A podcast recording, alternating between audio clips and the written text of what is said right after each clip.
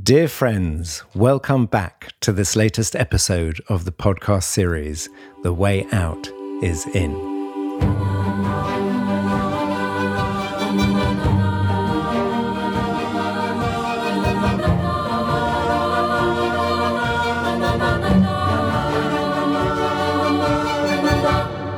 I'm Jo Confino, working at the intersection of personal transformation and systems evolution. And I'm Brother Phap Huu, a Zen Buddhist monk, student of Zen Master Hanh in the Plum Village tradition. And, brother, today we are here with a very special guest, Clover Hogan, who is um, a very well known and rather wonderful youth activist. And we're going to be talking about anxiety, actually. So, uh, we all have anxiety, but in this time of the emerging polycrisis, that sense of doom or sense of uh, fear or anxiety is growing. And um, of course, we want to uh, help people to go through these difficult times and to come out the other side feeling more empowered, more positive, and more able to respond to these difficult times. The way out is in.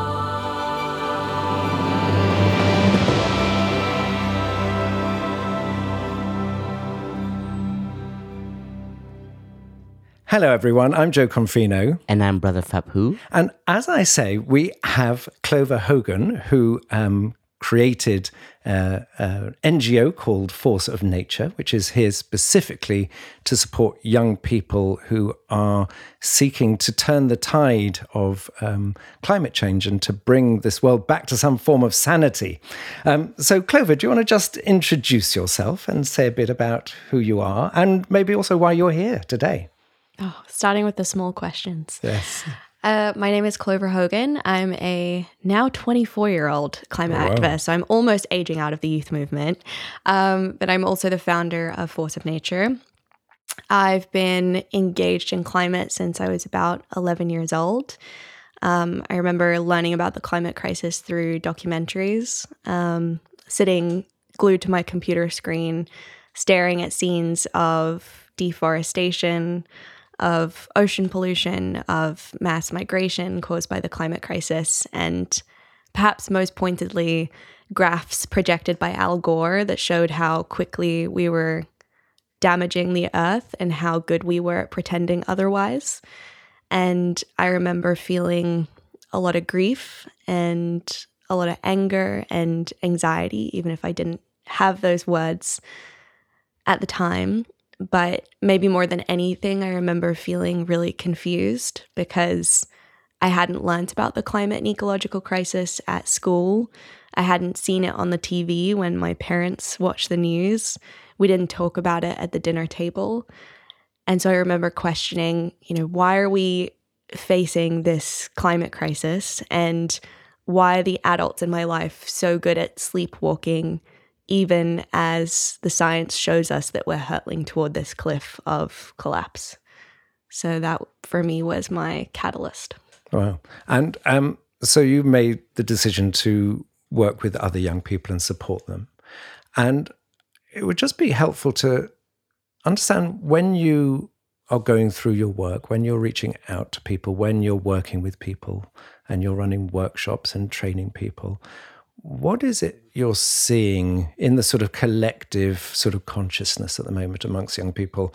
And and we know, of course, that there'll be a whole diversity of views, but but when you see that sort of when you bring that all together, how would you describe what you're seeing? How people who are involved in this movement, who are aware of the situation and want to do something about it, what what are you experiencing?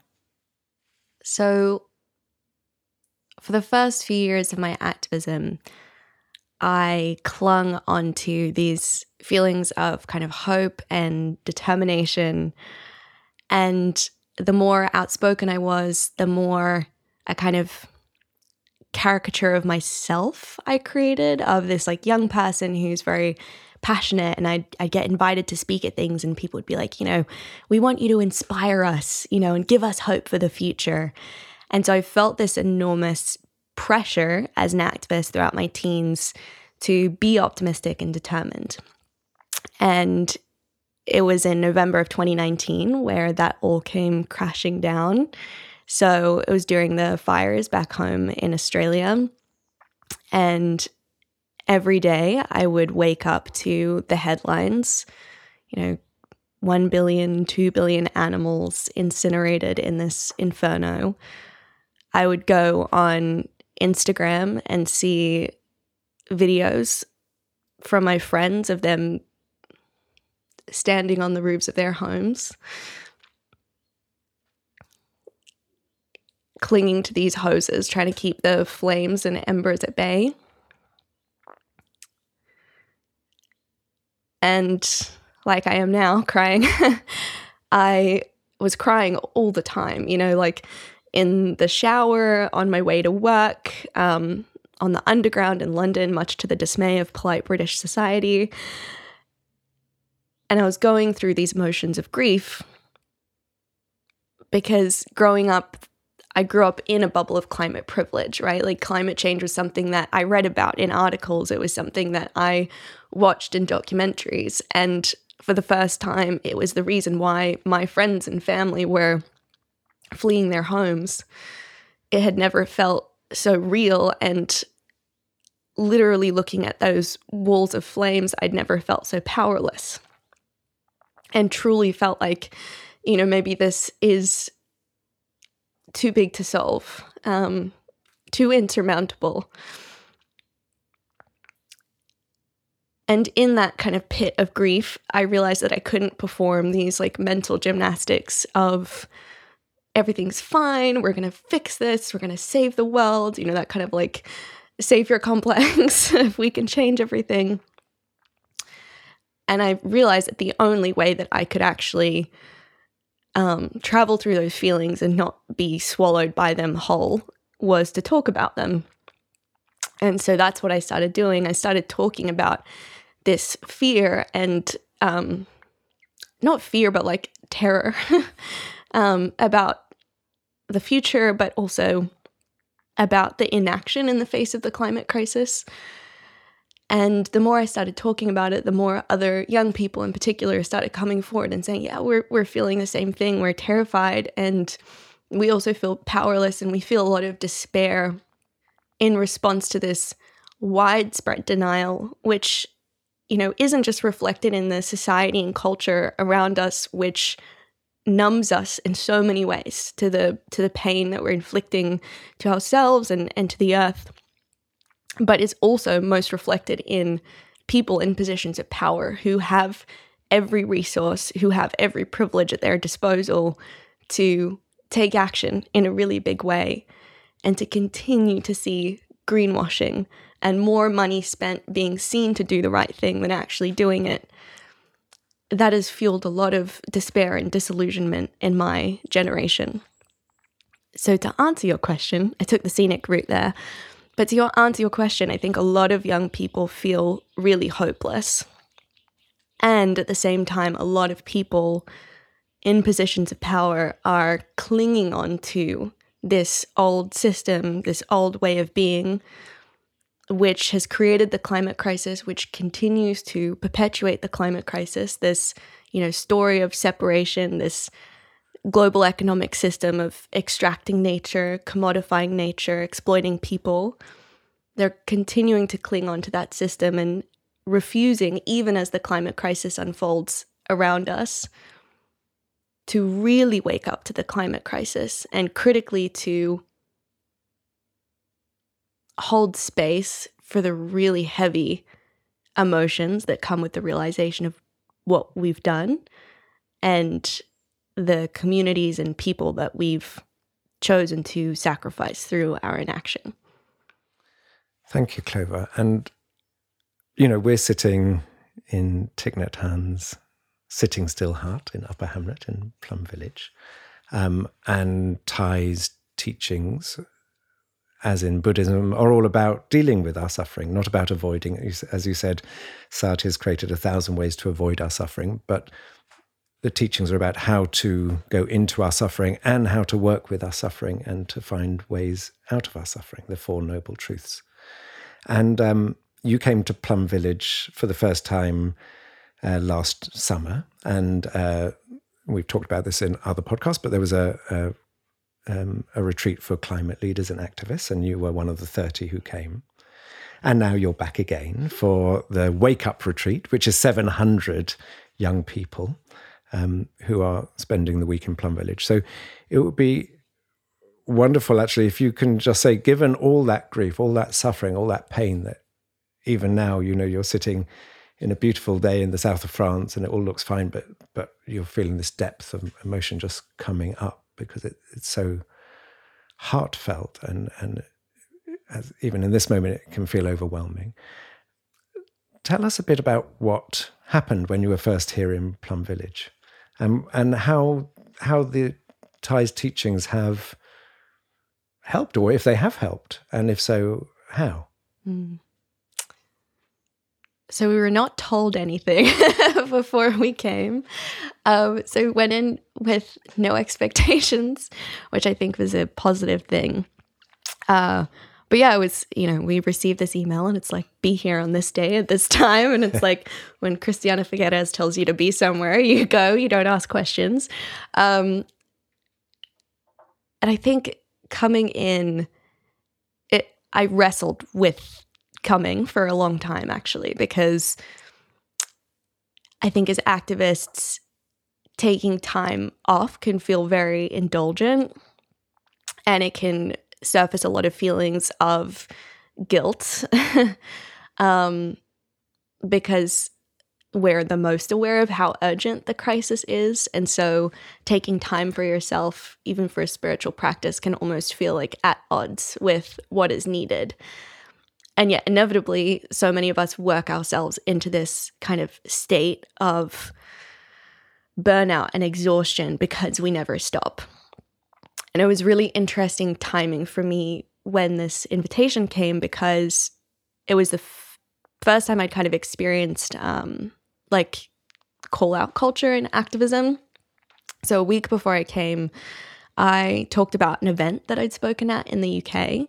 And at this event, there was a rather contentious political figure also speaking.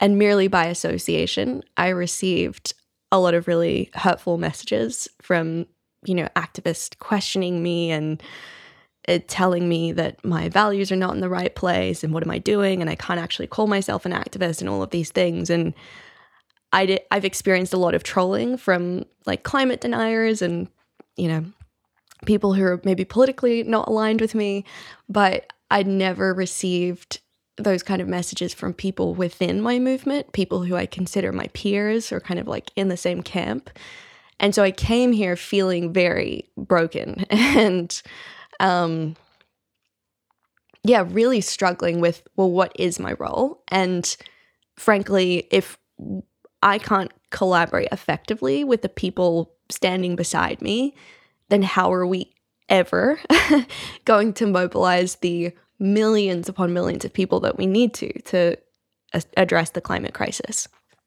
So that was the feeling that I entered into Plum Village with. And it became apparent really quickly that so many other people shared those same feelings the kind of frustration at the infighting, the fact that anytime you go to a climate conference, like everyone has their silver bullet climate solution and they've perfected the elevator pitch of why this thing will solve the climate crisis and not the other thing. Um, and a real awareness of the kind of pain and grief and inability to really hold space for those feelings. And I think a lot of the people at that event or at the retreat rather um, had kind of perfected the art of like switching off their climate emotions because it's hard and it's heavy and tending to yourself and like tending to the suffering again can feel like a, a distraction almost which seems silly like saying that now from this vantage point um, but that's how it felt at the time. And now i can say that plum village is truly my favorite place on earth. Um, I'd never been like embraced into a community that felt so welcoming and so like safe and trusting and where I could really really process a lot of those feelings without like fear of judgment and even the very simple like plum village practice of sharing and no one's allowed to respond. I'd had this experience oftentimes, like particularly with the adults in my life, of like trying to talk about some of these things and then trying to fix those feelings or, you know, tell me what I should do with them. And I think that's why I'd, I'd, become quite like recalcitrant. And so, you know, having a space where you can just like put something in the circle and it's like held in this community and that's it. You don't have to fix it. You're just like tending to those feelings. That was a really profound experience for me. And my realization was having this kind of spiritual foundation, this spiritual practice is not a nice to have, it's essential. You know, we can't do this work without that foundation. And frankly, and part of the reason why we're failing to genuinely respond to the climate crisis is because we're recreating many of the same systems and patterns that created the crisis, you know, systems of disconnection and separation, of not seeing the humanity in one another, this othering and like division. And so we need to try something different and not something new because these are very old practices. Um, but we need a different approach. And so since coming to Plum Village that first time, I've been roping as many young people as possible into Plum Village. um, so that's why there's 700 people here this week. well, a lot of our young people have um, participated in the online retreat, Zen and the Art of Saving the Planet, which I highly recommend. Um, which you can do from the comfort of your own home. Um, but we've also been, you know, doing what we can to fund young people from around the world to come to Plum Village and experience it for themselves because it is really transformative, especially when you're feeling that depletion and exhaustion. Thank you. And, and when you talk about um, you talk about the experience of being here and the sort of community and people being held and being able to share without having to have a response. Were, were there any particular teachings that you received here that helped you to you know one of the things i think that plum village allows people is to see the world with or to see themselves and then the world with fresh eyes to change their maybe their view of the way they see the world which then changes their thoughts and their speech and then their action so a lot of plum village is about changing changing one's way of seeing the world were there were there any particular teachings or things you heard here that helped you to maybe see the same um, view you were seeing before, but from a different perspective? So many. I think the first thing I would say is that oftentimes as climate communicators, we spend a lot of time articulating the problem and we spend a lot of time and energy saying, you know, this is what's not working, this is the crisis, this is what will happen if we don't take action. And oftentimes we forget to pause and think about what are we actually working toward? What is the world that we want to create? And where are there pockets of the future already in the present? And for me, Plum Village is that place. It is that future, you know, from the respect with which everyone, you know, treats one another, but also the simple practice of like treading lightly on the earth, like walking meditation was really profound for me. I, to be honest, struggle to sit still a little bit. um, but like really thinking about, yeah, your your footprint and how you connect to nature around you and even the fact that you know there's the happy farm here and you can genuinely this sounds so wait sorry but it you can genuinely like taste the love in every bite. Like you can taste the kind of like nurturing and nourishment. Plum village for me is like what i want the world to look like. And so from that starting point that was really profound because i hadn't found that in a place or in a community. It felt like this kind of like distant utopian vision and frankly, like trying to reintegrate back into the world was quite difficult. I was like, oh, I just want to stay. Um, so the place itself is such a lesson uh, in what the world can look like and how we can show up for one another. In terms of the Dharma teachings, so much. Um, I think for one, this idea of I, oftentimes we kind of like hold on to these emotions and I think, particularly like as climate activists, when we don't see certain feelings reflected in the world around us, when we don't see that shared anxiety or anger or grief, it almost feels like we need to like hold on to those emotions even more tightly um, and carry the burden of them. And so it was very powerful for me to learn how to simply greet those emotions and not try to suppress them, which had definitely been my approach in the past. Uh, and also, you know, exploring what are the stories that kind of encapsulate those emotions that we might be inadvertently feeding that are inhibiting our ability to, you know, sustain ourselves and sustain our activism and also, you know, connect with other people. And so trying to dismantle some of those stories that I'd been clinging onto around like, yeah, like the world is run by bad people and like people in business are bad. You know, a lot of this like othering, like really examining some of those stories created the space for me to realize that like the climate crisis is a symptom of these broken systems and you can separate out the individuals within those systems from the systems themselves that you know suppress us and that make us all kind of like complicit in the climate crisis. Um, and finally i think just like the practice of breathing. It's something we do every day that we take for granted. And i've always felt my anxiety like in my chest.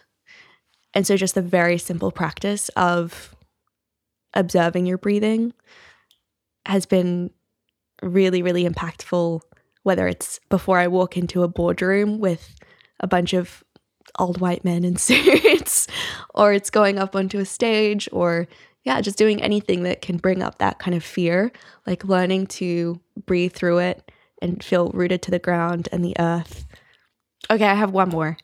Um, seeing the cloud in the cup of tea one of my favorite things about Plum Village is like the deep ecology that supports the practice and this feeling of like interbeing and inter being interconnected with the abundance of life all around you.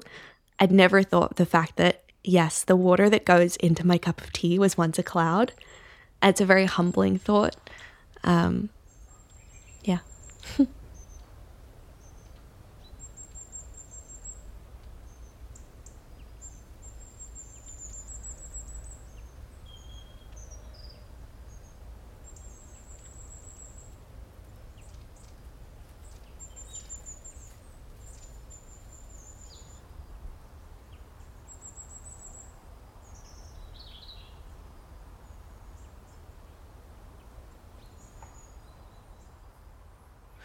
Brother Phap Huu. So you are the future in the present moment. How wonderful. So how does that first of all, how does it feel to just hear that from Clover about how Plum Village has impacted her? Because of course, Plum Village exists, the monks and nuns take this vow in order to create exactly the conditions for people like Clover to come to Plum Village and, and experience. So how does that feel just for you just to just to hear that?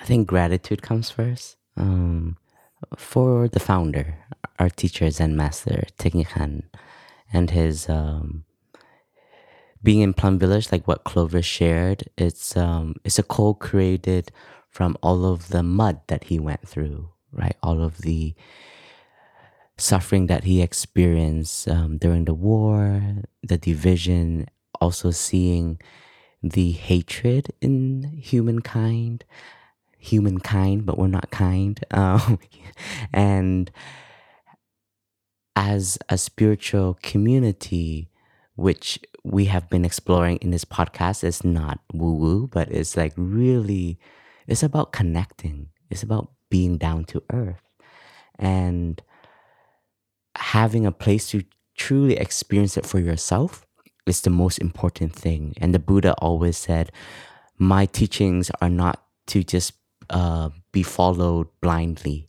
It you have to come and taste it for yourself. You have to come and experience it for yourself. So, looking back at my own journey, like that is exactly what it was. Like, and this was in 1996, which Plum Village was much more um, rural, even poorer than today. Like, um, And it's not about the infrastructure, but it's about the the energy that is cultivated in the community that is around and the kindness, the love, like what Clover shared, that hospitality. It's not a theory here. Actually, if you don't have those, and if you're not, um, if you're not in, if you're not interested in cultivating those um, qualities, it's almost like you don't fit in in Plum Village. You you, I think you would kind of feel a little bit like, um, as an outcast in a way, but but maybe as a like then it becomes a mirror, just like wow, this is what I've been lacking in my life all this time. So hearing hearing that the present is here, the future is here, I'm I'm very I'm very grateful and I'm I'm happy to be a part of this legacy and I'm happy that I made this decision to become a monk and and to follow this path and and the climate movement in a way Thay was a climate activist for a very long time. He spoke about deep ecology, about the interbeing of of all aspect in life. You know, when we eat food, we, we read the contemplation. Um, this food is a gift of the whole universe, the earth, the sky, numerous living beings, hard work and loving work. So even as a vegetarian, as a vegan, we know that there's also numerous living beings involved and nothing is separated. So by eating and having this insight, already you're engaged in deep ecology because suddenly you can take care of your greed. And that's one of the contemplation to learn to eat with moderation. And it's a simple practice about eating, but if we learn to be moderate in the way we consume just f- food, that has a deep impact on how we can also look at our consumption in materialistic um, um, world, like what we wear, what we think is our our comfort, what we think will make us feel happier. It's a deep contemplation, and our practice in um, in Plum Village is learning to reconnect to the simple action that we're all creating of body, speech, and mind, and seeing its deep impact in the past, present, and future. And this is engaged Buddhism. And this is, I would also say, activism. Because if we are acting not for oneself, then that is also deep spirituality. And I think what many of the friends who come to Plum Village, um, what they encounter is the realization is that if I don't have the insight of connection, then how can I work for a better world? Because if we're not connected to the nature that we are learning to protect, we're learning to um, to regenerate, to heal, and allow others to wake up from. If we can't do that, it's very hard for others to see us and and to follow in our footsteps. And that's why I think for myself, um, what's really important, and I think for all of the retreatants, I hope like when we give teachings as monastic, we're not talking down to people, but we're just like it's a shared experience, the shared insights that has been transmitted from generations. Uh, this ancient wisdom, but spoken in a newer language so that it is very applicable to what is happening in the here and now, which is also ancient wisdom, which is like we always have to come back to the present moment. And so, you know, like this retreat right now that we have 700 people, um, it's a deep joy. Like I gave the first talk and just sitting in the hall and being surrounded by hundreds of young people that want to have a new way of seeing, a new way of being, and generate love in themselves because this retreat is called love in action. And here, love is a verb, right? So we have to learn to generate that love that is a seed that we all have the beginner's mind, the mind of love. And a part of of life and society, like you shared, Jo, we found a thousand ways to run away from suffering. And we found a thousand ways to bury our deep love of connection. And this is where Plum Village Retreat, it helps us just slowly unpack the gems that are already existing in every human being. And community is so important. Our teacher has always shared that in any community, um, not just spiritual, we have to invest in the brotherhood, the sisterhood, the siblinghood. Because without these bonds, then we will still feel so separated. And that is why for us also in Plum Village, we do learn to share everything. Like even if you're a leader, a CEO, or a farmer, we're all lining up for, and we're all getting muesli in the morning. And and it's this this unlearning of like those of us who are more special and so on, those of us who are not worthy enough, because we're all coming with different complexes. And I've discovered no matter who we become in this world, we're always going to carry some complexes. And it's so important to have a space to just recognize and smile to the complexes. And so the retreats and the the lifestyle that we have um, devoted ourselves to is actually when we do a retreat, it's not much work besides just gearing up for cooking for 700 people and rooming but this is our life. Like we're just like hey okay join us. S- uh, wake up at a little bit earlier enjoy some silent sitting. We're all going to be a little bit uncomfortable but it's good for us it's just like medicine sometimes the bitter medicine is very good for us and that stillness is is what we are also offering to a lot of people so that they can also reflect themselves um, what is coming up in their present moment through body, speech, and mind, emotions, feelings, and also just resting. So needed today.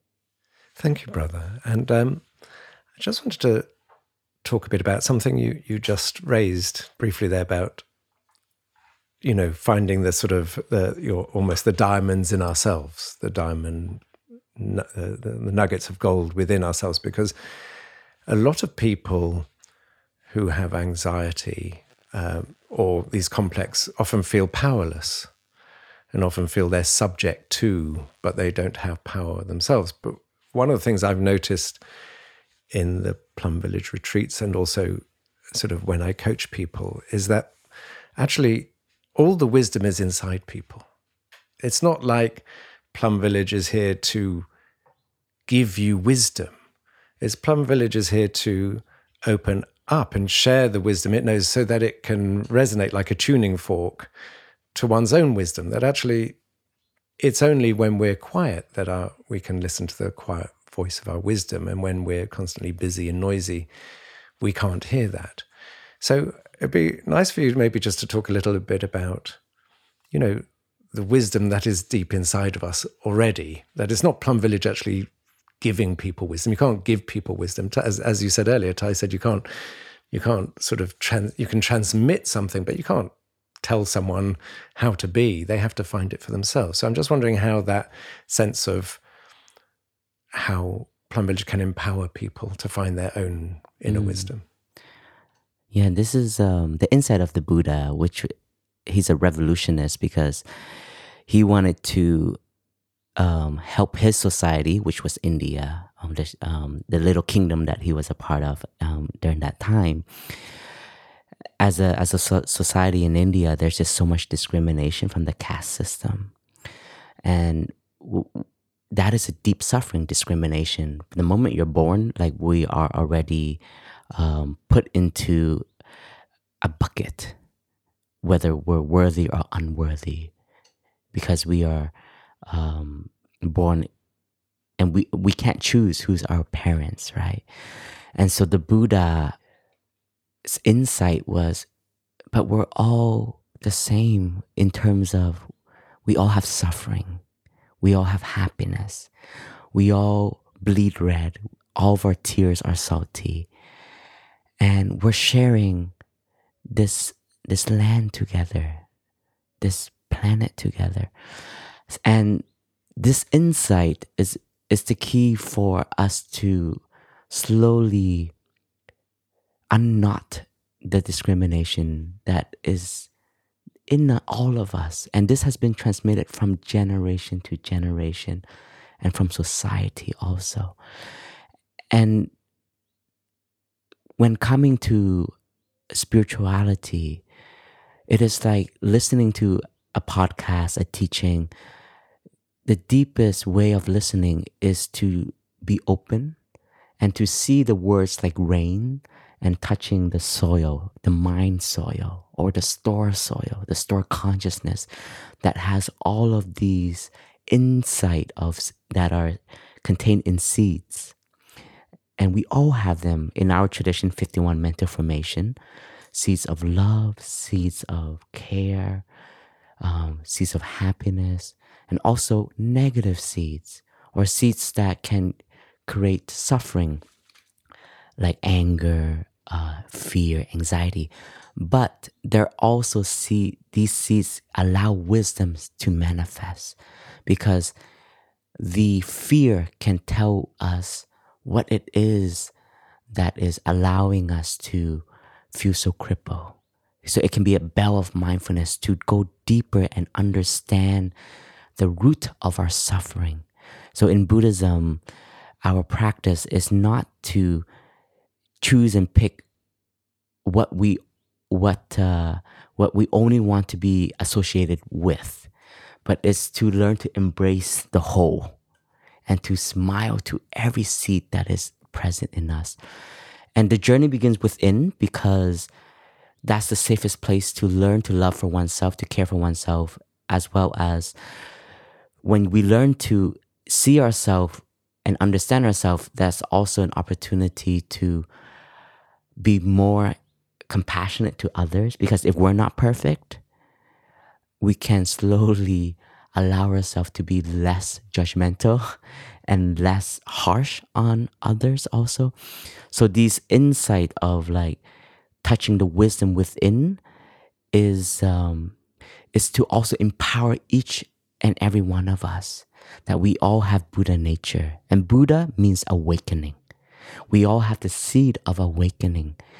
And as a monk and as leaders and as parents, as teachers, as friends, sometimes our teachers say, all we have to do is touch the seed of wisdom in others, allow them to touch the love that exists already in them, the ability to be kind, the um, skillfulness that they can cultivate inside. And sometimes it's not by words, it's by, by action, by how we show up, by how we are being present for others.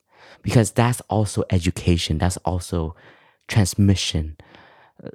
And I think for myself, like having the ability to listen is a deep art and it's a transmission also. We think that by not saying anything, we're not transmitting, but actually, just by listening, you're also transmitting space for the other person to see themselves, to hear themselves.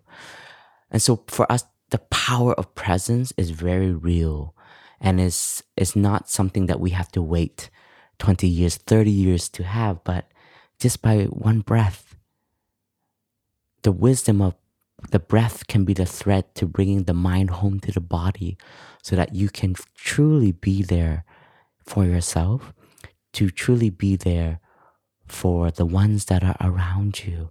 And by being present, you can offer so much space. And that space for me is also love, is also communication. So there's so much to unpack in, uh, in coming home to oneself. And this is why we have so many episodes on the way out is in. so so many facets to explore.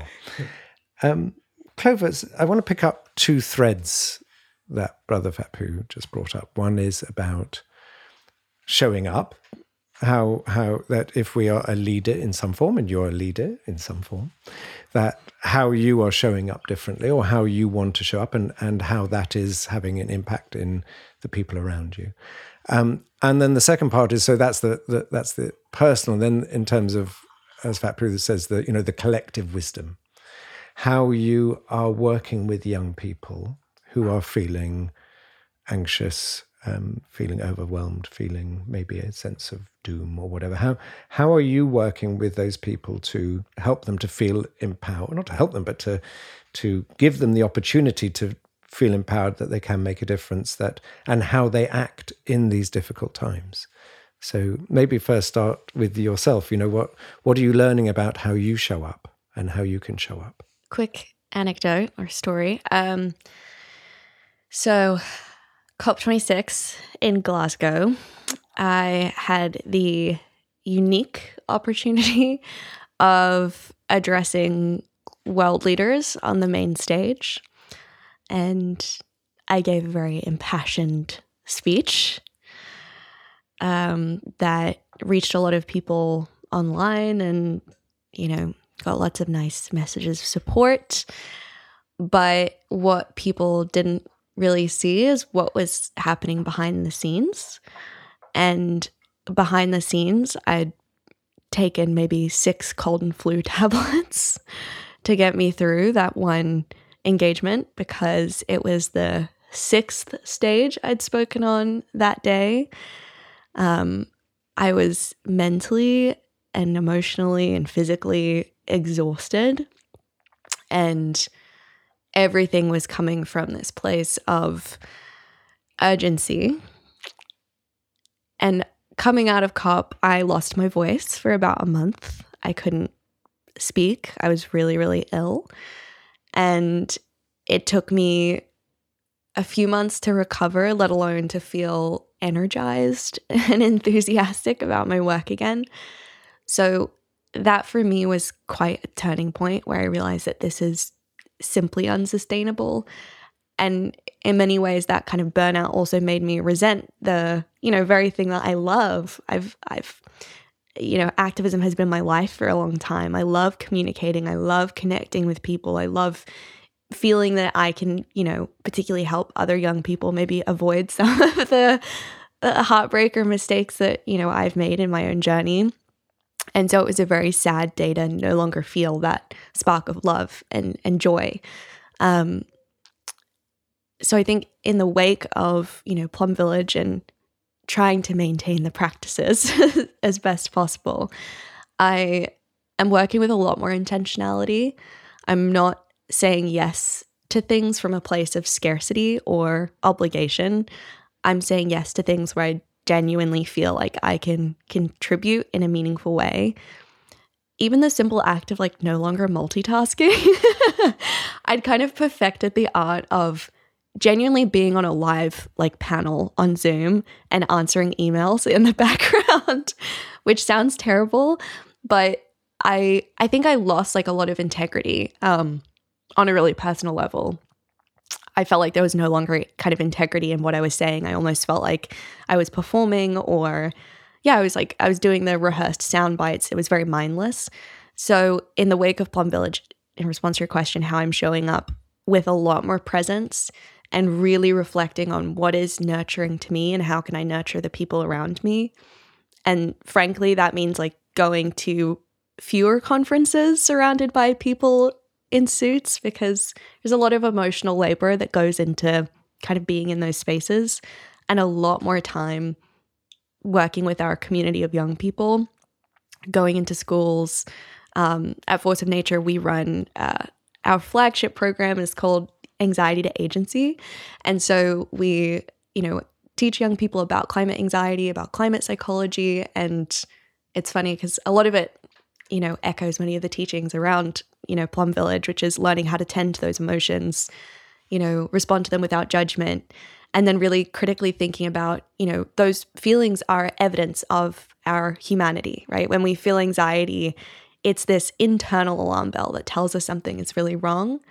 And so instead of trying to run away from those emotions or allowing them to almost like ferment into despair, how do we turn them into the fuel that motivates us?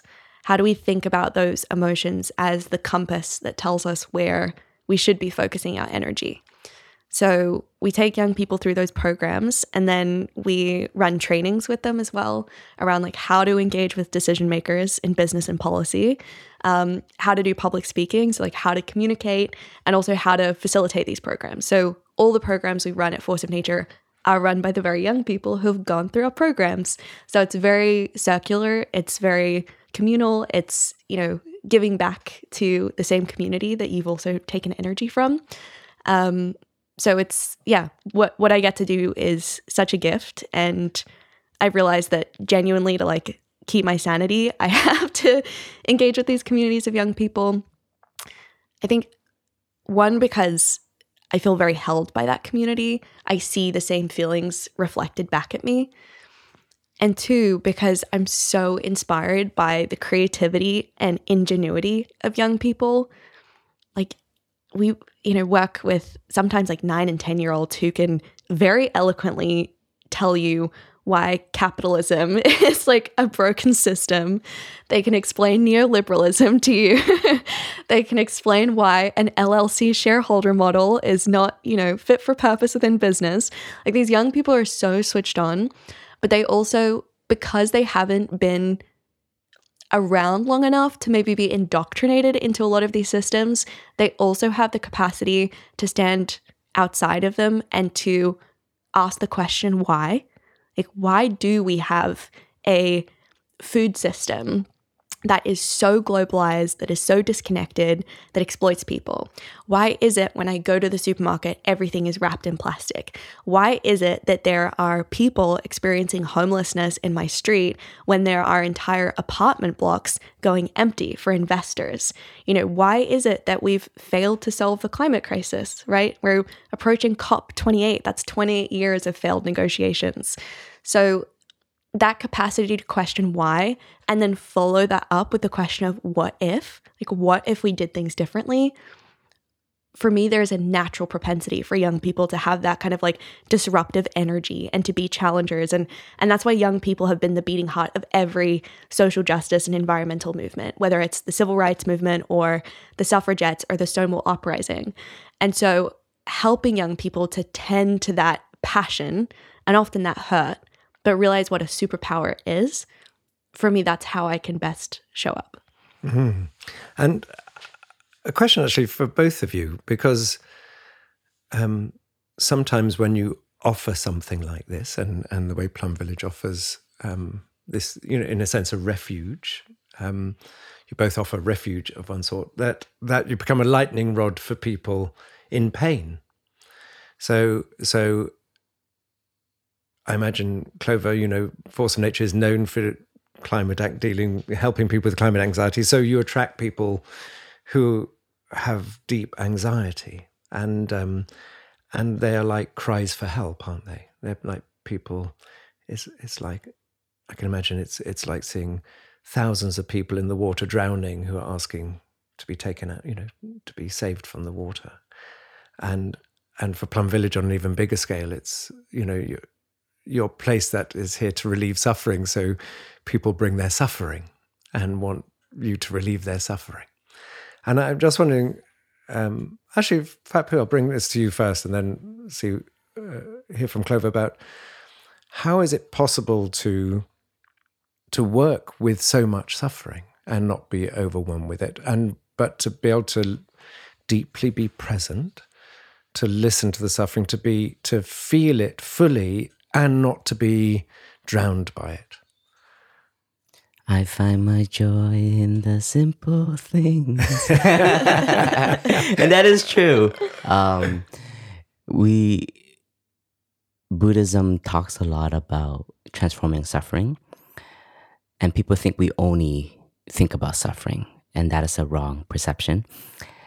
And the balance and the the nutriment that helps us is we cultivate a lot of joy and happiness in our community. And this is really real. And only by joy and happiness can we have enough well being to take care of the loads of suffering that comes. But also, what we offer, um, I don't think we package our our community or our retreat like a fix, and we did a a sharing on that.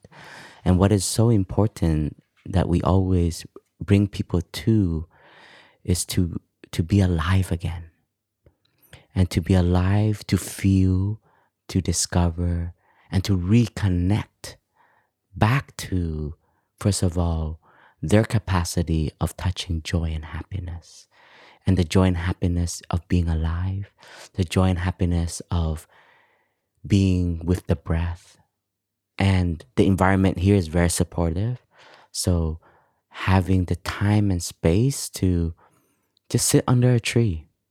Um, there's there's a a wake upper who, who I've known her since she was three years old, and she's 18 now. And I asked her, "How's your retreat?" She she's like, "I just am so happy to be with nature." And she's like, "Already that for me, I feel is enough." But and then you have everything else um, that comes with it. So the the curation of how we are also caring for ourselves gives us the ability to take care of the difficulty, the suffering that comes also from within. Um, and then compassion. Um, compassion is is one of our energy that we cultivate on a daily basis. And compassion has the foundation of understanding. And when we speak about mindfulness, it's always mindfulness of suffering, first and foremost. Um, because when we suffer and we know how to suffer, we can suffer less. It's like when when we're injured and we know that we're injured, we will know how to care for our injury. Then we we don't injure ourselves anymore. So it's the same. But most of us, um, well, because of our system, our society, we have just so many techniques and ways of running away from suffering. And even in the looking for well being, if we're unskillful, it's also a running away. And that's why coming to our practice, this is when we say we do have to talk about suffering. And we have to learn to identify and to recognize that we do have suffering inside of us, and it's okay. It's okay to have suffering. Buddhism and our practice, when we talk about happiness, it, it's not about the extinction of suffering, then we can be happy but it's recognizing that even amidst the suffering that we are experiencing, there are moments and there are times in 24 hours that we do have the ability to reconnect to the wonders of life. The wonders of life within us, the wonders of life around us. And just remembering that we have those that care and love for us, that's a gratitude. So, taking care of our happiness, our teachers sometimes explain it like before you go into suffering, before going into surgery, you got to be well enough. You have to be strong enough. So, on a daily basis, our practice, meditation, a way of being is to always bring that well being into presence. It's not just a thought, but making it a reality and that can be very simple. Like we're at Thay's um, hut. He has a wonderful deck. And many people just come to just sit on the deck and just to look at the scenery or even they can feel the calmness, the stillness that has been cultivated here, that has been engraved into the hut the trees, even the air around here. And I'm not sharing this um, um, from myself, but I hear it from a lot of people who have come and sat at the hut. So that mindfulness of learning that we have to also bring attention to the happiness and joy that we need to cultivate in our daily life is what gives us the foundation to embrace and handle suffering and learning to say no. Saying no can be a mantra, uh, but no with intention, not of um, ignoring and avoiding, but no when we know our limits, when we know if I do more, I'm just gonna be angry. I'm just gonna be frustrated. And in my own practice, um, when I get annoyed, that's when I'm overwhelmed. I think normally I don't get annoyed so easily. Um, but when I am doing so much and I don't have enough space for myself, and just a little thing can trigger me, that's my mindfulness bell. That's that's my moment of like, oh wow, something as simple as that is making me very upset, and it's making me anxious. It's making me maybe having violent thought, right? That's when we have to be mindful. And that's when we say, oh, I need to take care of my well being. I need some vitamins. And what may that be? That can be with good company, good friends. That can be enjoying just a cup of tea, going for a walk, or just allowing yourself to know that you're having these emotions. As simple as that our teacher always advertised total relaxation. How important it is to know to just lay there and do nothing. And you can take the energy from the embrace of the earth. Even though we may not be on the grass, we can be on our sofa or on the floor in our house, but just feeling the weight of the body, learning to surrender so that we can rest. And nature teaches us that the animals, when they are hurt, they know how to rest. We we've forgotten that art of resting, and the capacity to hold is also collectively. I feel the only way that Plum Village can do what Plum Village does is because we do it not by one cell but many cell of this body and only by then can the body maybe be having pain on the left arm, but the other body is still functional. And to have that interbeing, don't look for just full well being, but we can still be active when there's ill being. And this is the the art of mindful living and the art of suffering. And our teacher, you know, has has um, has shared that when suffering is there, the other energy that we need to bring is light, is love, is joy. And that's why, you know, in the wake up retreat yesterday, we had a bonfire where we sang around the fire.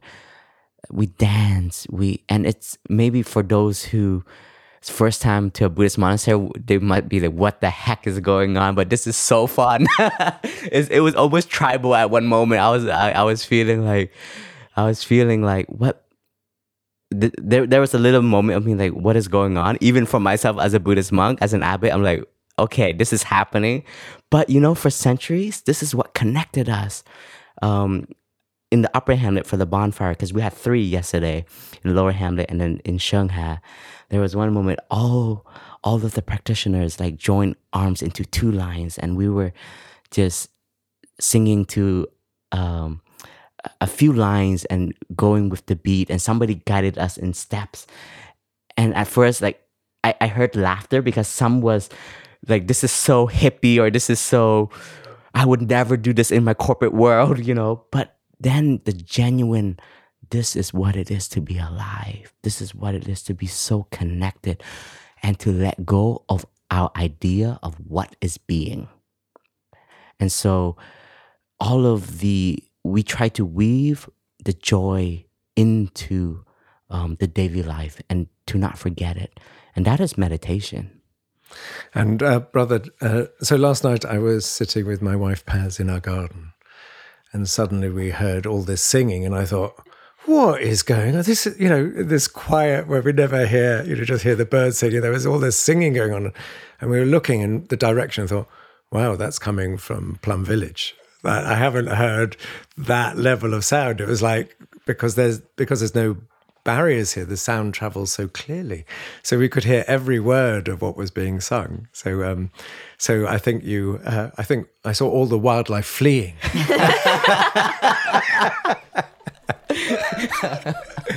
no, we gave them a break.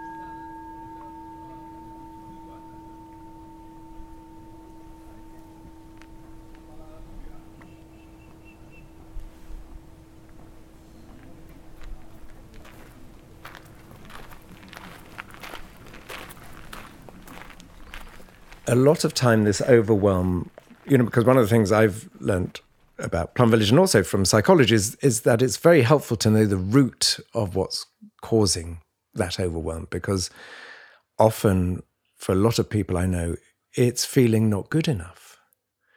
It's feeling that I'm not good enough and therefore I have to uh, sacrifice myself or I have to overwork to prove, try to prove that I'm not good enough. And the more we work, the more we realize actually that doesn't help us to feel more good enough. And then we get resentful, frustrated. So we don't just get resentful and frustrated with other people. We also get resentful and frustrated with ourselves. So, so one of the things I think that Plum Village really helps is say, you know, when it's right view. What is our view of ourself? And if we believe we're not good enough, then we're constantly trying to cover up for that or to make amends for that. Um, Clover, I noticed you writing down when I said not feeling good enough, you started writing notes. yes, that is me in a nutshell. Which part, the writing part or the not good enough part? Definitely the not good enough.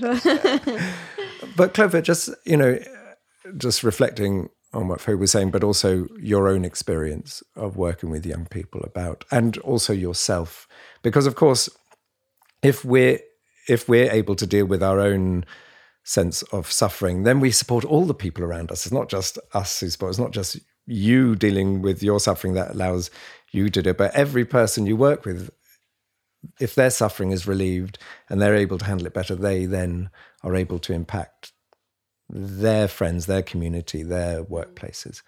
But just just from a again just a personal perspective, what does it f- feel like to to be in a you know you could be doing any job in the world and you just happen to be in a job where you're constantly dealing with people's anxiety. It's a, you know that can be quite a difficult place. And i'm just wondering is that difficult or and if so how how do you work with it i'd say the feeling of responsibility is challenging. There can be this feeling that you know if i take a day off then i'm letting someone down or you know even if you know I, I get messages on instagram of young people who might be really in the depths of suffering you know experiencing suicidal ideation. And there's always that pressure of like oh what if i don't you know respond to that person but that was really the purpose of creating force of nature it's a very selfish project because I wanted to create an organization and a movement of young people, you know, tending to one another. And, you know, I love what you were saying earlier, Brother Phap Huu, around, you know, not kind of having these like hierarchies within Plum Village. And, you know, I love that here. It doesn't feel like you're being lectured to ever. It's like, how do we, you know, all tap into this kind of shared or collective wisdom. And, and that's what it feels like within Force of Nature as well. Like our facilitators have been students and continue to be students. And, you know, it's very much this feeling of being able to, you know, give back. And so it it came from a selfish place of like I I can't carry this by myself. I want to carry this with other young people. And so as much as the responsibility can be difficult, even the simplicity of like how are we going to pay everyone, you know, in the team and making sure there's funding coming through and the admin and logistics that, you know, Plum Village also has to, you know, deal with all the time. That can be heavy, but it's I'm able to carry it because I'm not carrying it alone. And I've also learned the importance of teachers. And, you know, moment of transparency here. Uh, Jo is my coach, and he also coaches the Force of Nature leadership team. And it's so powerful having not to toot your horn too much, Jo, because it's Oh, going to go straight to your we, head. We've got plenty of time. Um, we're gonna This- edit this is the some advert- out. This is this is the advert break. But it is very powerful having someone who, like yourself who understands the organization and is so good at holding that container and not trying to offer the solutions on a silver platter, but really guiding us to, you know, what we know to be true. Um, that has been really profound because to your point around you know working with lots of anxious people naturally the force of nature team we're very anxious people you know where you know we've come together in this shared anxiety about the state of the world. Um but it's remembering that the flip side of that is you know this expression of love. And that's the the side of eco anxiety that often isn't talked about is we feel this way because we have this deep connection to the earth and we have this deep connection to one another and one another's suffering. And with that you know the anxiety and frustration and anger might be what catalyze us to action but the things that sustain our activism are you know the joy and the community and the connection and that was another really profound teaching for me the first time I came to Plum Village was it's not like you have to get rid of your suffering to experience the joy and the happiness.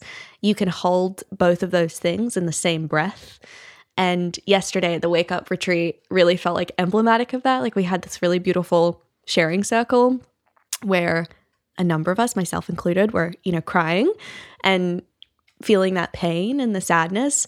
And then five seconds later, kind of like breaking out into maybe slightly hysterical laughter. and then ending the day, you know, hands joined, singing and dancing and celebrating one another. And, you know, it's, it's realizing that that is what it is to be human. You know, being human isn't some pursuit of just experiencing happiness, just experiencing joy. Like your capacity to experience joy is a reflection of your capacity to experience suffering. And rather than trying to run away from those emotions, it's about removing judgment from them. And so that is something I've learned here at Plum Village. And it's something that I have also learned from you, Jo, working with you.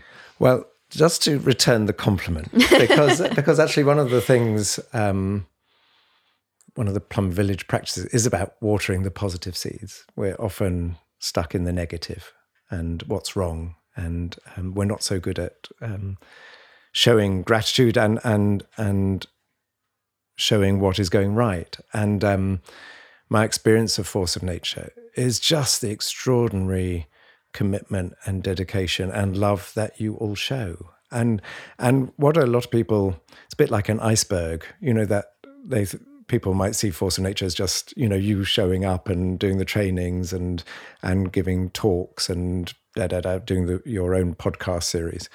But actually, you've young people have set up the organization you run the legal side you do the fundraising you do the hr you do the hiring you do i mean basically you you do the strategy the visioning the implementation the sort of reworking of what's going right what's going wrong you know that that that whole part of the iceberg that's never seen is that you do all of that as very young people without years of experience, without having gone through that process in a corporate first or with other bigger organizations, that you you're coming together as a group of young people and creating this and doing it consciously. And um, maybe actually that would be good to talk a bit about about how you run yourself as an how you run as an organization because it's not hierarchical. There's hierarchy because there, there's functions and responsibilities, but actually how you listen to each other and how you're maybe um, working differently because we, we talk a lot about that about what how you are inside is what you create outside. So maybe share a bit about how you are trying to well not trying to how you are creating a culture that is actually regenerative. Mm. I think by my experience, personal experience of burnout has also been reflected in the organization. And I think we've reached these moments where we've all been incredibly depleted and recognized as a team that we can't keep going in this direction. And so there are some very practical things that I can talk about. So, for one, we introduced a four day work week, uh, which is excellent. I highly recommend. Um, you know, part of the challenge as activists, it, it almost feels like our entire identities can become activism. And you do need boundaries. You do need moments to switch off. And you also have conversations that don't circle around the climate crisis and to connect on different levels and from different perspectives. And, you know, for us, the four day work week was, yeah, how do we build more rest into the week? But also, like, how do we really encourage team to, you know, have lives outside of work, outside of activism, because it's really hard and that it's not a nine to five for any of us, right? We already struggle to switch off for the you know, reasons we've talked about, the feelings of guilt and responsibility. So we've really tried to create a container to encourage people in the same way there are lazy days here at Plum Village to simply just rest. We also are very vocal about our needs. So when we start any call or you know team meeting at force of nature the first question is you know what does everyone need for this to be a productive call you know? And sometimes it's simply saying hey i'm feeling really tired today and if I'm a little bit short, it's nothing personal. I'm just like feeling really depleted right now. You know, or someone else might say, you know, actually, I need to switch my camera off. Or someone else might say, you know, I'm, I'm actually feeling really exhausted. I need to take a mental health day. Right. And no questions asked. If you need a mental health day, you need a mental health day. So it's really embracing like open communication with one another, having a lot of transparency, and also that trust comes from the kind of like discipline of having boundaries. It's one of the things that, you know, again, I love about Plum Village is the schedule, honestly. like which is kind of surprising, but I think as, you know, someone who carries a lot of responsibility and has to make a lot of decisions within my organization, like having the simplicity of like this is when we wake up, this is when we show up, you know, this is when we practice is really beautiful. And it's the same at Force of Nature. Like you know, we have relationships outside of work, but we don't message one another outside of working hours if it's work related. We have different communication channels like we message on WhatsApp if it's personal and it stays on Slack if it's, you know, professional, right? So I think having those clear delineations and lines again really helps us to show up for one another.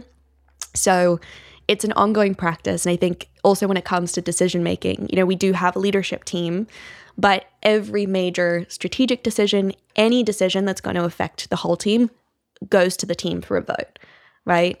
So we have worked really hard to create this kind of flat structure where it isn't surprise, surprise, a benevolent dictator at the top, kind of saying, this is how we're going to do things. It's very much recognizing that, like, force of nature in its spirit wants to be an expression of the young people who make up our community. And that's only possible if the young people in our community have an equal voice and are able to equally contribute. And next year, we're going to also be introducing our own youth advisory board. So we're already a team of young people, but we're like, well, actually, we should have advisors who are young people as well. Jo is also one of our advisors, Force of Nature. And very young at heart. so we have this amazing group, which Jo is part of, called the Pollinators, who are our, sorry, Jo, quote unquote elders, uh, who help guide the organization. um, and we also want to bring in, you know, a complementary group of young people um, who can keep us in check, who can advise on accessibility, who can advise on, you know, lived experience that might not reflect our own, so that we can, when we say we're serving young people, we we're genuinely doing everything we can to to do that. So, Brother Phap Huu, I think we got a nun in the making here. I think, I think, I think the new abbess of uh, Lower Hamlet is uh, is sitting before us. Don't tell her boyfriend. I honestly had this conversation with him last time I came back from Plum Village. I was like, if it wasn't for you, You better behave himself. We'll be called the force of plum trees. No, plum village. Um, right. One one last thing that's on my mind that I'd like to explore, and you raised it um, at the beginning, Clover, as you said, um, you know, I, uh, how do you bring Plum Village home in the sense of the practices? And um, there was a, a, a major retreat, brother, um, a couple of months ago in Canada, in Hollyhock, a retreat center for um, climate leaders and activists, run by uh, facilitated by Plum Village, and um, and there was a follow up uh, Zoom call which I facilitated. Of uh, this is two months on um, of just allowing everyone to come and connect and share. And the the strongest thing was when I was in Plum Village, I felt this, this, this, and now I've been traveling all the time, and I went home to my young kids, and I find it really, really hard to maintain the practice. Um, and I think that's true beyond Plum Village for any retreat or any conference where people uh, around personal development in in the setting it feels like perfect and we feel that anything is possible and then we go home and and uh, almost real life comes back and we find it very difficult to maintain anything so um, it'd be good just maybe to share a bit about that. And Clover, I know particularly for you, I remember on we had a uh, on the retreat you were in last summer. There was a, we had a circle at the end of uh, you know commitments. Uh, so what did people want to commit to that they felt that they wanted to go home and continue? And and some people did one very simple thing, like it was someone said, well, when I'm sitting around a dinner table with my children, I'm going to give them my full attention, not process all the projects in the back. Um, but Clover Hogan, God bless her and all who sail with her, uh, came out with a sort of uh, a list of 10 things. uh, everything from I'm going to convince my parents to move next door to Plum Village so I've got a place to stay and I can come more often to um, to I'm not going to multitask anymore, and that you've mentioned that one. But um, it would be quite good to just get a flavour. We don't have to go through all ten because that could take forever. But but a flavour of what the commitments you made were, and uh, what you found easy or difficult. You know, what what you did take home and what you are able to maintain. You've you've talked in some ways about how the teachings landed with you, but I'm talking about your personal commitments at that moment. Mm. Yeah. I was maybe a little audacious with my to-do list, my commitments. Um, I love a list, so a list is always helpful. I think I need to revisit it, but I mean, frankly, I think the kind of reintegration was difficult, and I think that's true of like anything that we place a lot of expectation on, right? And it was a really really genuinely transformative experience for me. Um, and I was like, this is it. This is a turning point. Everything's going to get better from here on out. And it almost felt like the universe was conspiring against me. like on my route home, it was like, oh, I missed my train. And then something else went wrong. And then I couldn't get into the house. And it was, you know, thing after thing. And I was like, oh, okay, deep breathing, you know, testing the patience. Um, so there are some things that were really challenging because you know when you're here you're surrounded by you know the noble silence um the mindful eating and then you're kind of like thrust back into your normal life and try it's takes so much more kind of like mental resilience to try and maintain a lot of those things when you aren't supported by other people who are kind of following the practice. So, you know, I n- announced to my boyfriend, all right, we're going to do silent eating. And he's like, what? And so he, he kind of took that as a challenge to like make me break, like see if he could like crack me up and laugh while I was eating. And I was, you know, so there, there's definitely a little tension to begin with. Um, but there was done things that I found really helpful. Like simply one of the things I committed to was not multitasking. Um, you know, there's here we have like service meditation. So you know, placing a lot of like intentionality on, you know, even washing the dishes or doing the chores, like the mundane things that I would usually like stick a podcast on or watch Netflix or something just to like avoid being in the present moment. And I've stopped doing that. So now, you know, when I'm cooking dinner or I'm folding laundry, I'm, you know, practicing my breathing.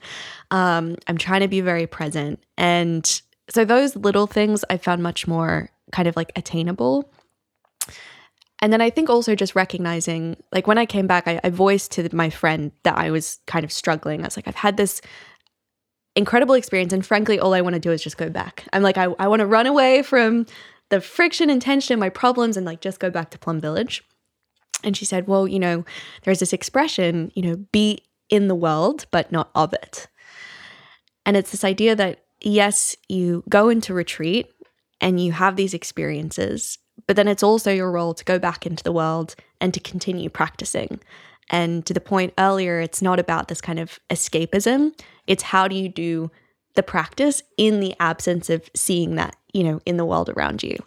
Um, and so that for me has definitely been a test, but yeah, something that I try to work on every day.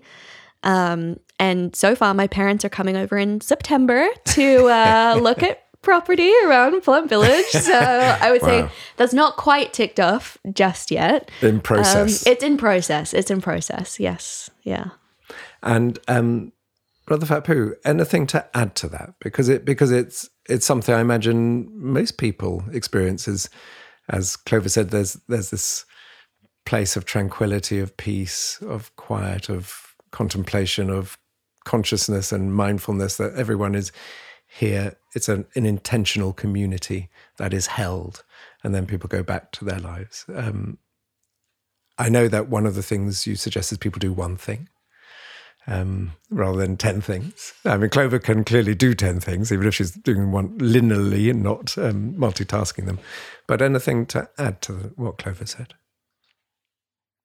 I would say that to remember that you can be mindful. I think people forget that they can be mindful when they are outside of Plum Village and after a retreat because we've experienced it and it's real. Like what we experience in Plum Village, like the mundane thing, like washing our bowls, um, helping clean the toilets, doing the garden, etc. And our way of introducing meditation and introducing mindfulness is to see that actually by making a cup of tea, it can be a real act of connection. And just to remember that the mo- that spirituality doesn't belong in a monastery or in retreat. Um, it's it can be uh, it can be helpful because we are as humans like we like to put things in basket and then and then we forget like our our dualism is really strong. Like we just like to divide and that oh they're like that because like this. I can't be like that because. And here like we said we, we have all seeds. So remember that it is possible but it may not look like when you're in plum village or in retreat. For example we travel a lot as monastics to go and give retreats. And I used to get really anxious when they start to call for boarding, because like eh, because it's collective consciousness.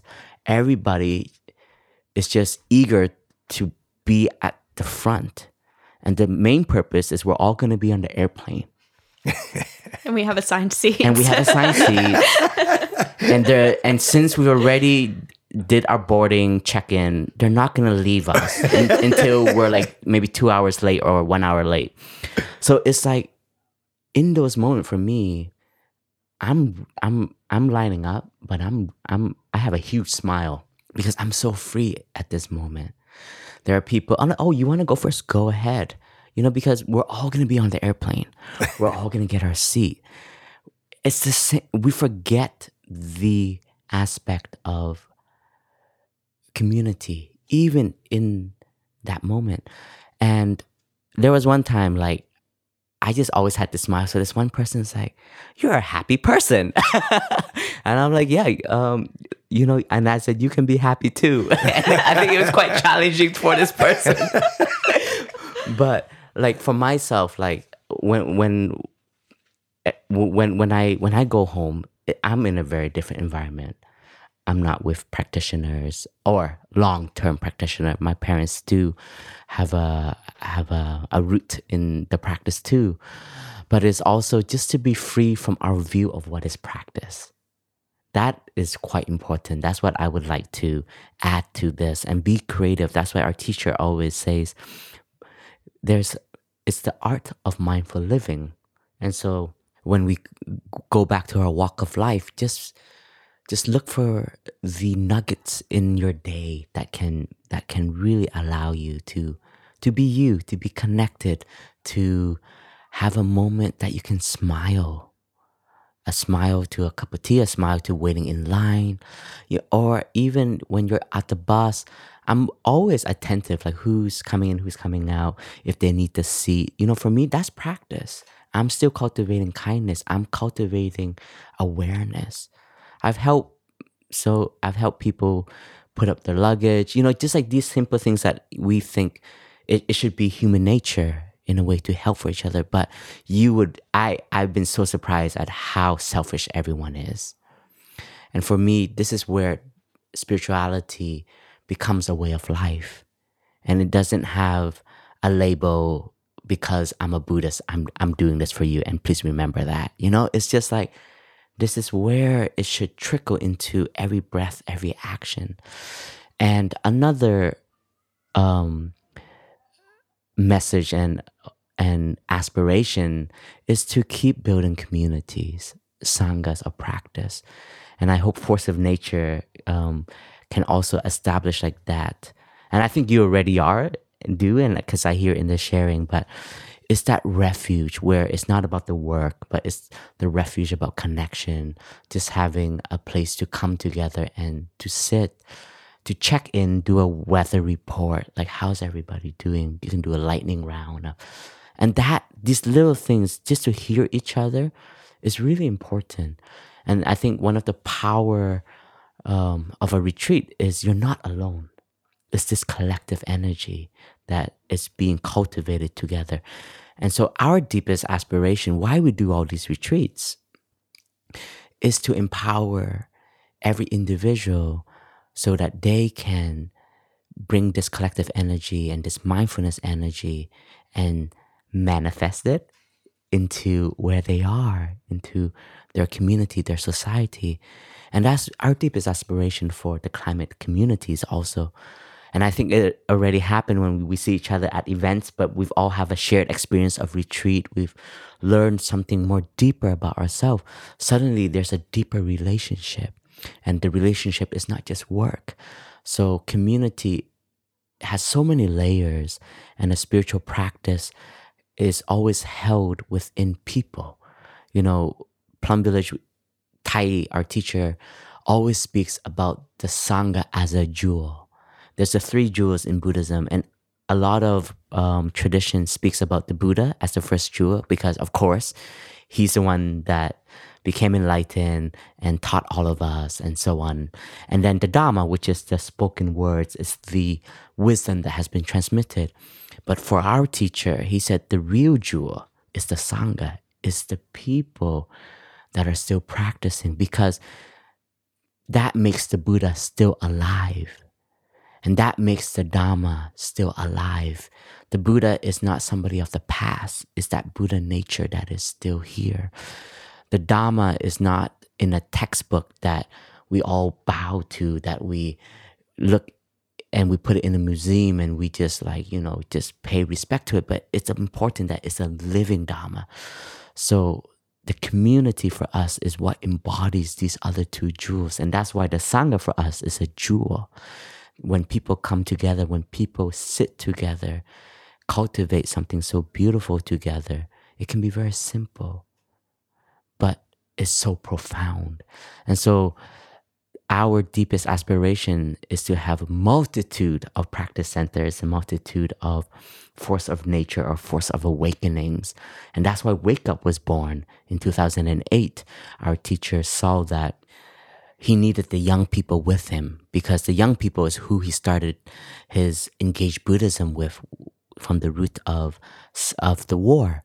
And and this is not neglecting the elders, the seniors, um, th- those who have been here before us, but they're already here.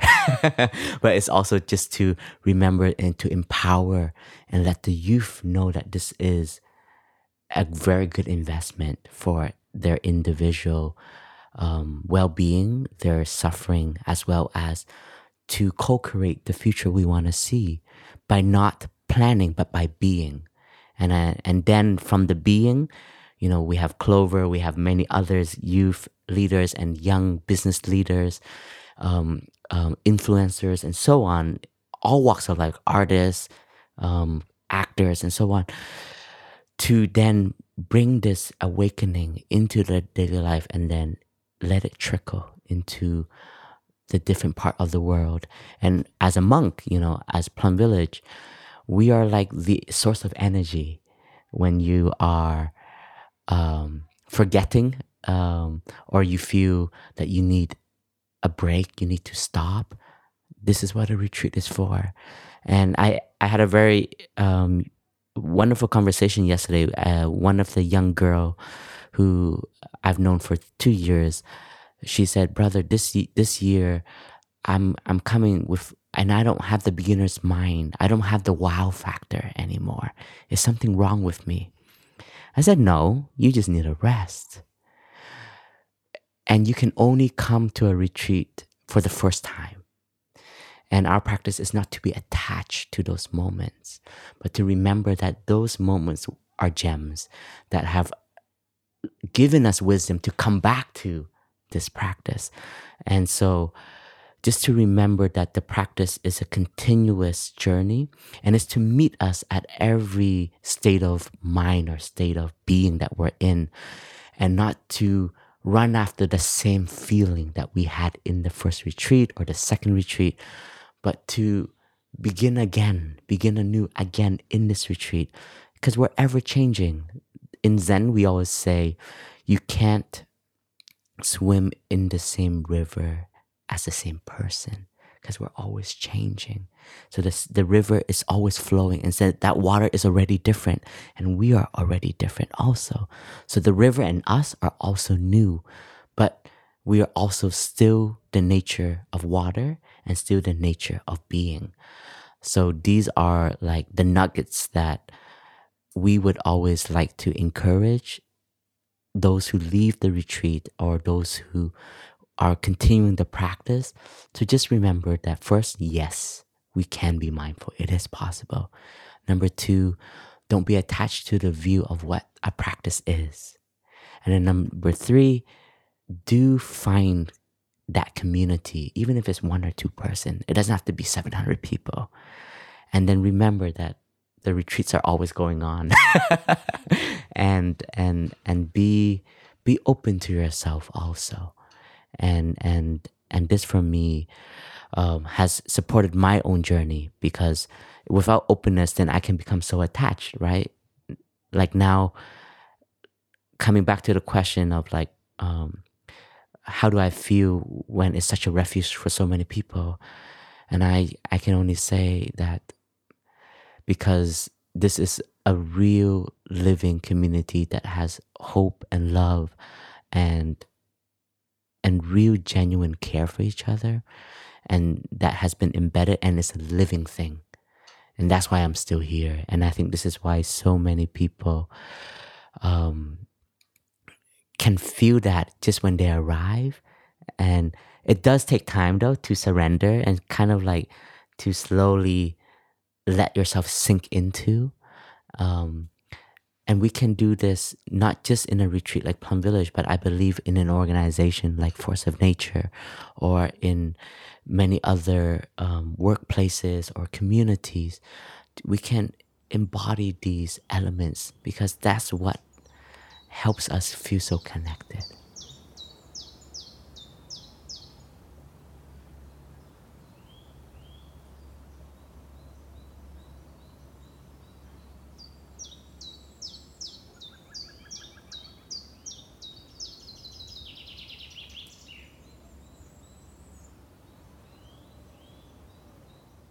Mm, beautifully spoken, brother. Thank you.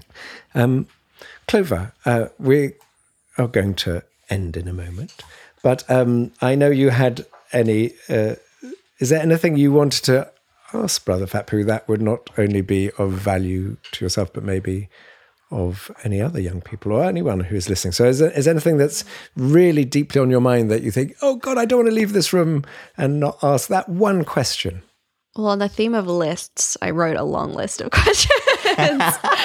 Maybe which one. which which we did. Uh, That's see another in his episode. book. but I will say, I actually think we answered a few of them um, over the course of this conversation. I think one question in the wake of Plum Village and that first experience, I think I've been able to heal a lot of the divisions that I felt within like youth activism and in some of my own relationships. But the challenge I continue to come up against is engaging with what in activism we might quote unquote call the other side. So, you know, engaging with people in, you know, disproportionate kind of seats of power. And we've we've seen these kind of interactions play out, whether it was, you know, Lauren, um, climate activist, you know, on stage at Countdown going up against the CEO of Shell and, you know, asking these very difficult questions. Um, I was with a group of young people recently, very young people, like nine through 15 years old, who, yeah, interrogated a number of CEOs and corporations and said, you know, how do you look your children in the eyes, what you're doing? Which I think is often the, the power of youth is that ability to cut through and speak from such a place of, you know, humanity which is often void in these kind of like corporate boardrooms or even within places like COP. They feel very sanitized. It's almost like they want us to forget about the very, you know, problems that we're talking about.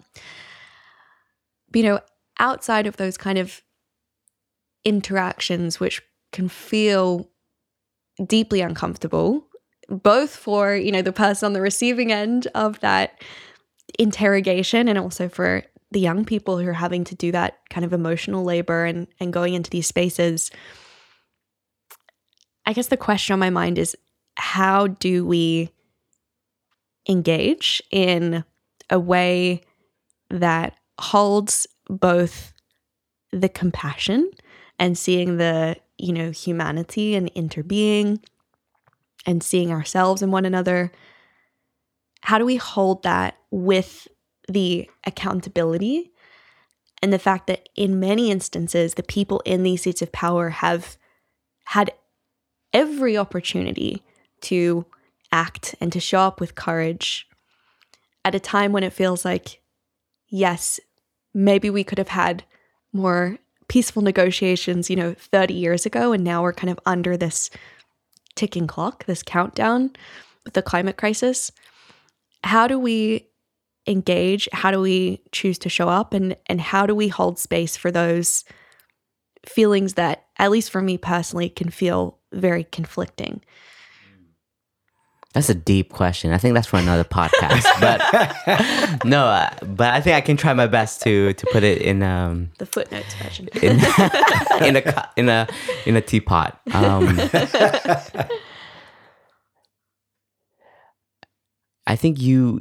I, I would say there's a lot of insight already in in what you what you shared and what you asked, and everything that we should feel, like the anger, the frustration, um, it's valid. It's valid as human beings. Um, when we see other do harm, and and and not care, it's only natural for us to have feelings. Because I think if we don't, then we're also becoming quite disconnected and greedy and so on. Um, so how to show up and how to come and meet these these uh, people first of all is we have to prepare ourselves. Like i would say have a few mantras that you bring with you. Like that person is still somebody who needs love for example. I use this a lot. I enter into conversations where because of the practice, I've learned to identify my anger. I've learned to identify my frustration. And in this moment, I don't say, wait, I got to practice with it and then I'm going to come back. So that's, that's my training already. That's what I've been investing for so many years. But in these moments when we are there and present, our way of speaking, our way of looking, our attitude, for me is really important. For me is what I would like to encourage, like what kind of energies that we are bringing in that moment. We can be, we can have anger, but do not let that anger overtake us because we can invite another energy up. Mindfulness of anger is a different energy already.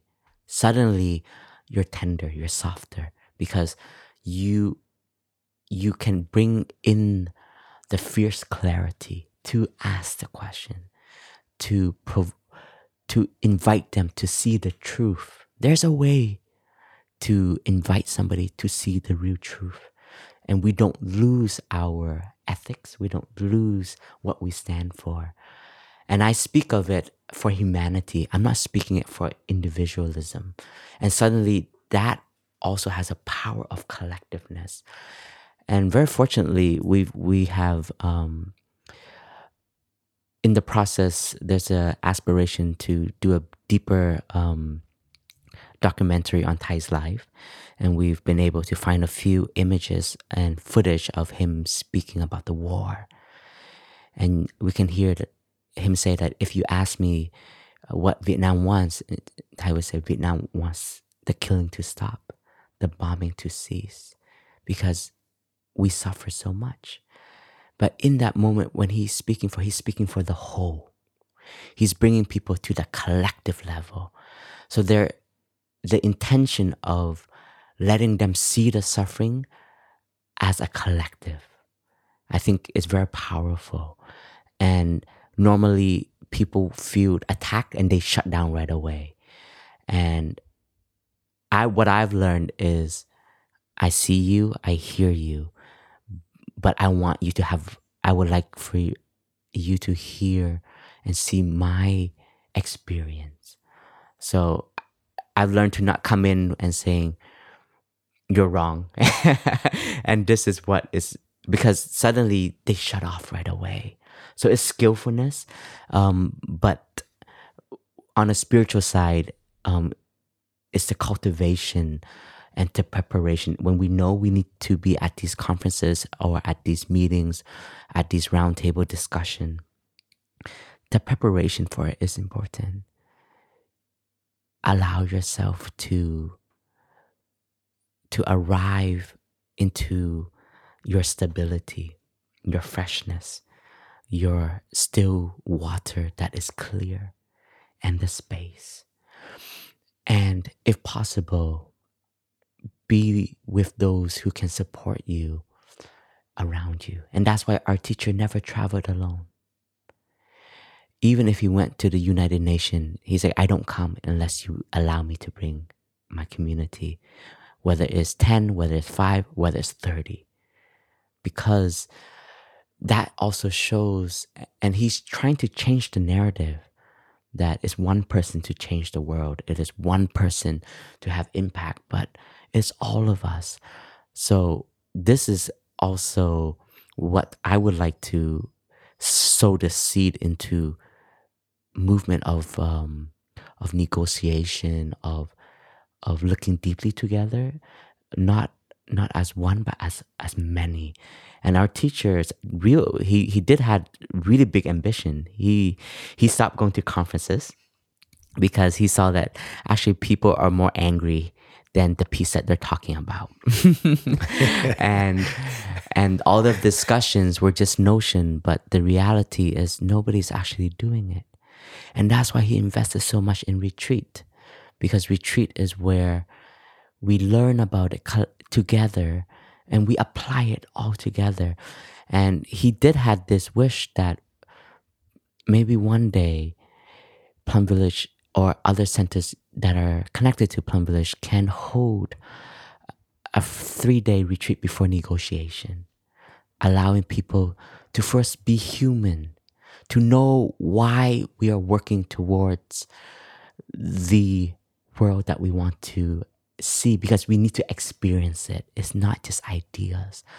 And so that for me is a is is um, something that our, my teacher has has talked about, and in in some way, I feel there's a responsibility as as his continuation of like, um, how can this also become a real fruit for for many organization? And in the last retreat there was one organization that was that reached out to us and said they are very serious about bringing a few monastics to lead their team into at least two or three days of practice before they get into their annual meetings and so on uh, to feel that connection and to remember why we are doing what we're doing um, but back to your question is also it's okay to have the feelings that we feel.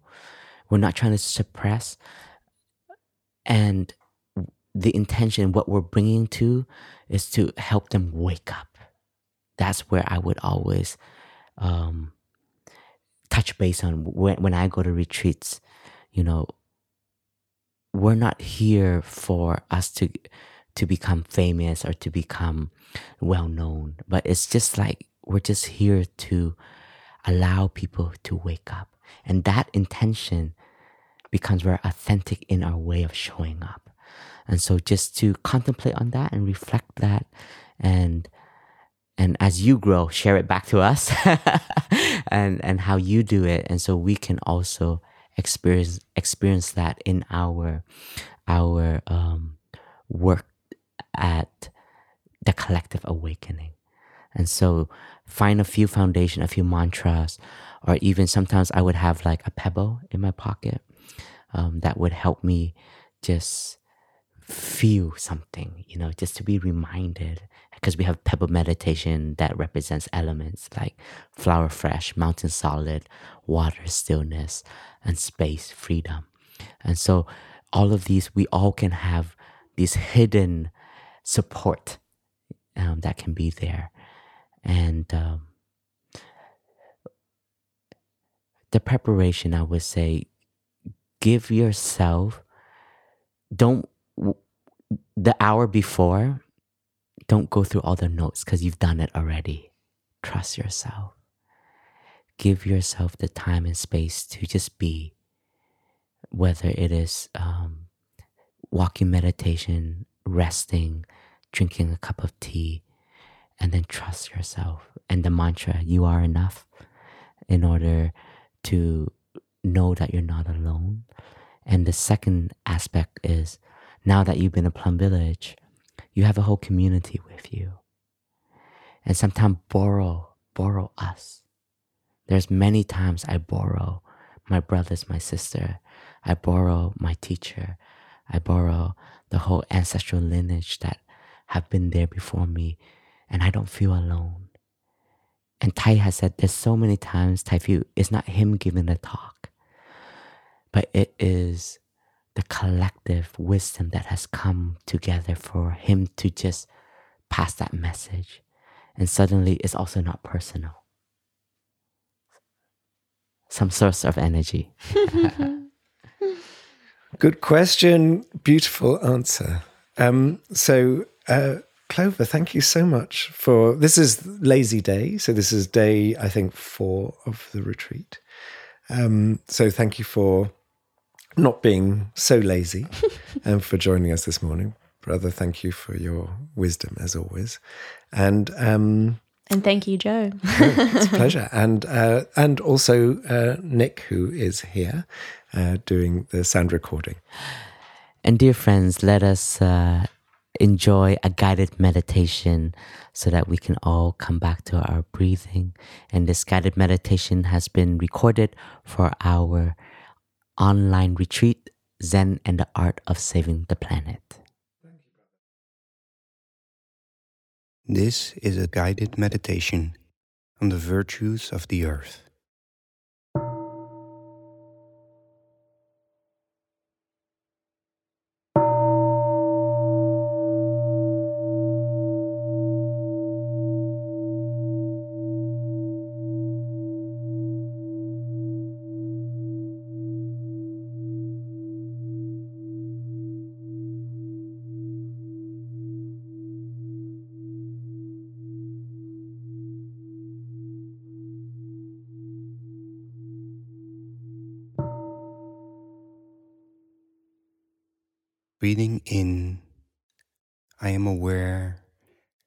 This is an in breath. Breathing out, I am aware this is an out breath. In breath, out breath.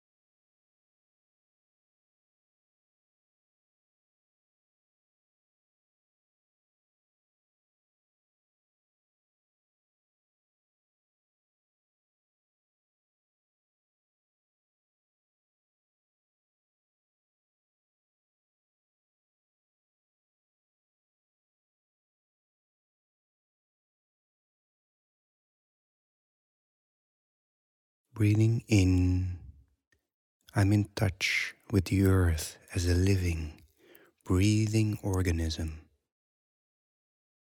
Breathing out, I smile to the wonder of the earth. Earth, living and breathing, smiling in wonder.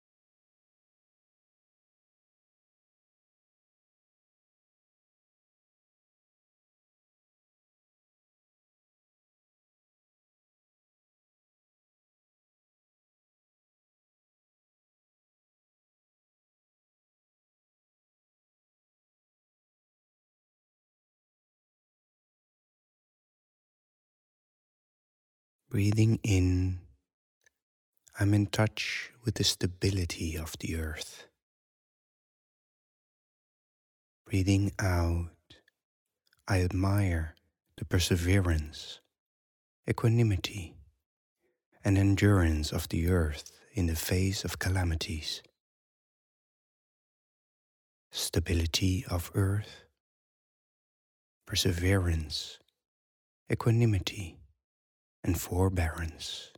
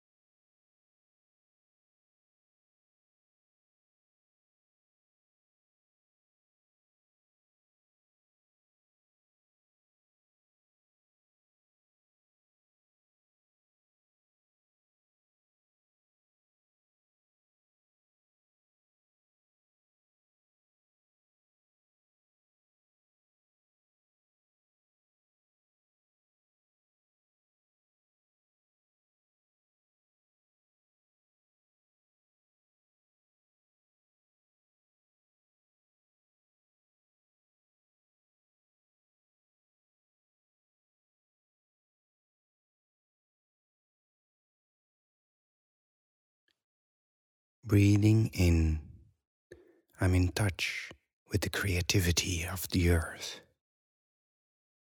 Breathing out, I admire the infinite wonder of sounds, color, vegetation, and life forms. Creativity of the earth, infinite wonders.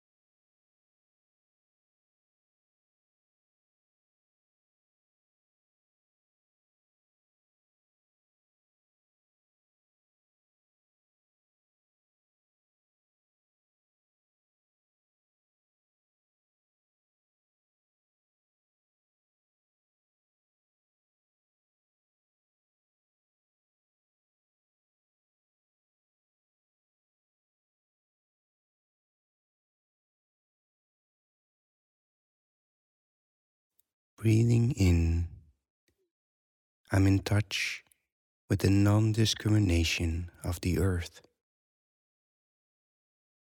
Breathing out, I admire the capacity of the earth to welcome back and bring to life again all forms of life.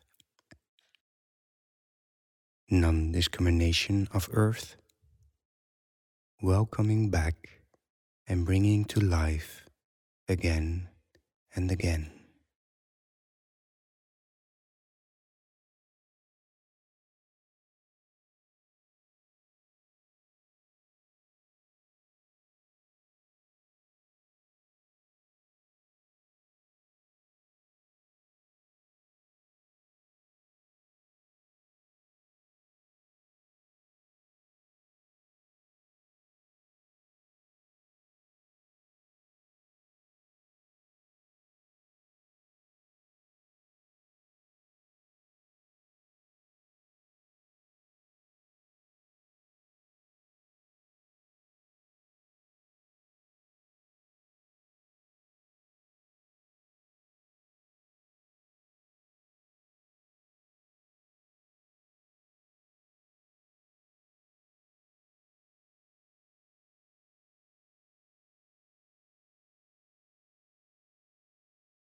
Breathing in, I take refuge in the virtues of the earth, inner patience, stability, creativity, and non discrimination.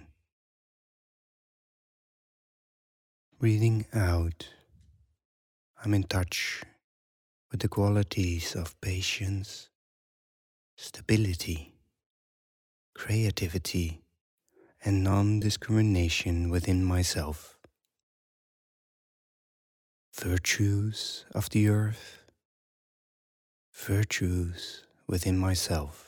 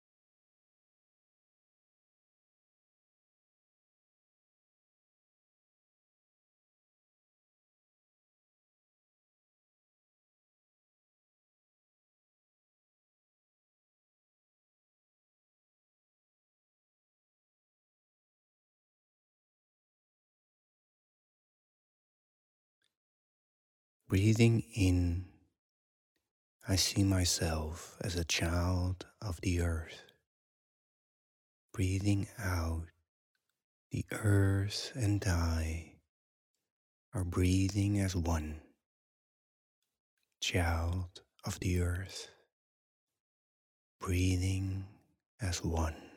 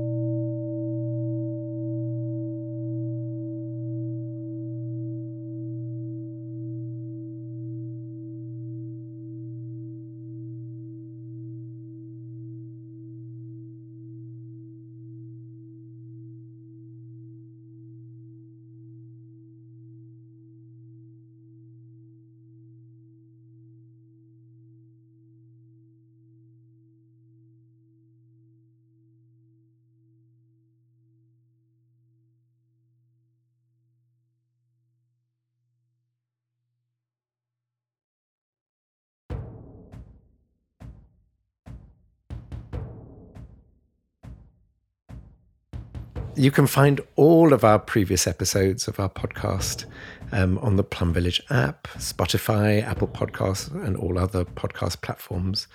Um, if you like what you're listening to, then please subscribe to The Way Out Is In.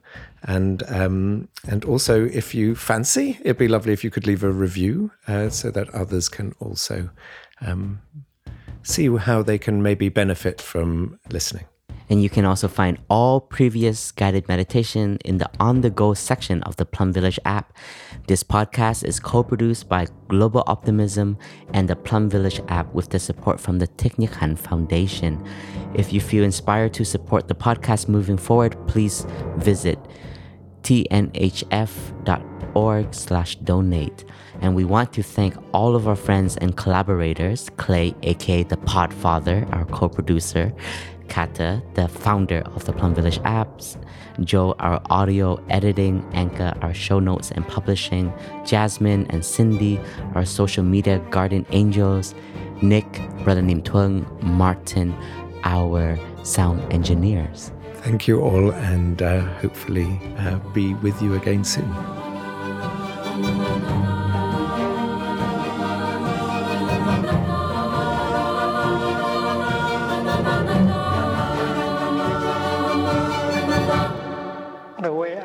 The way out is in.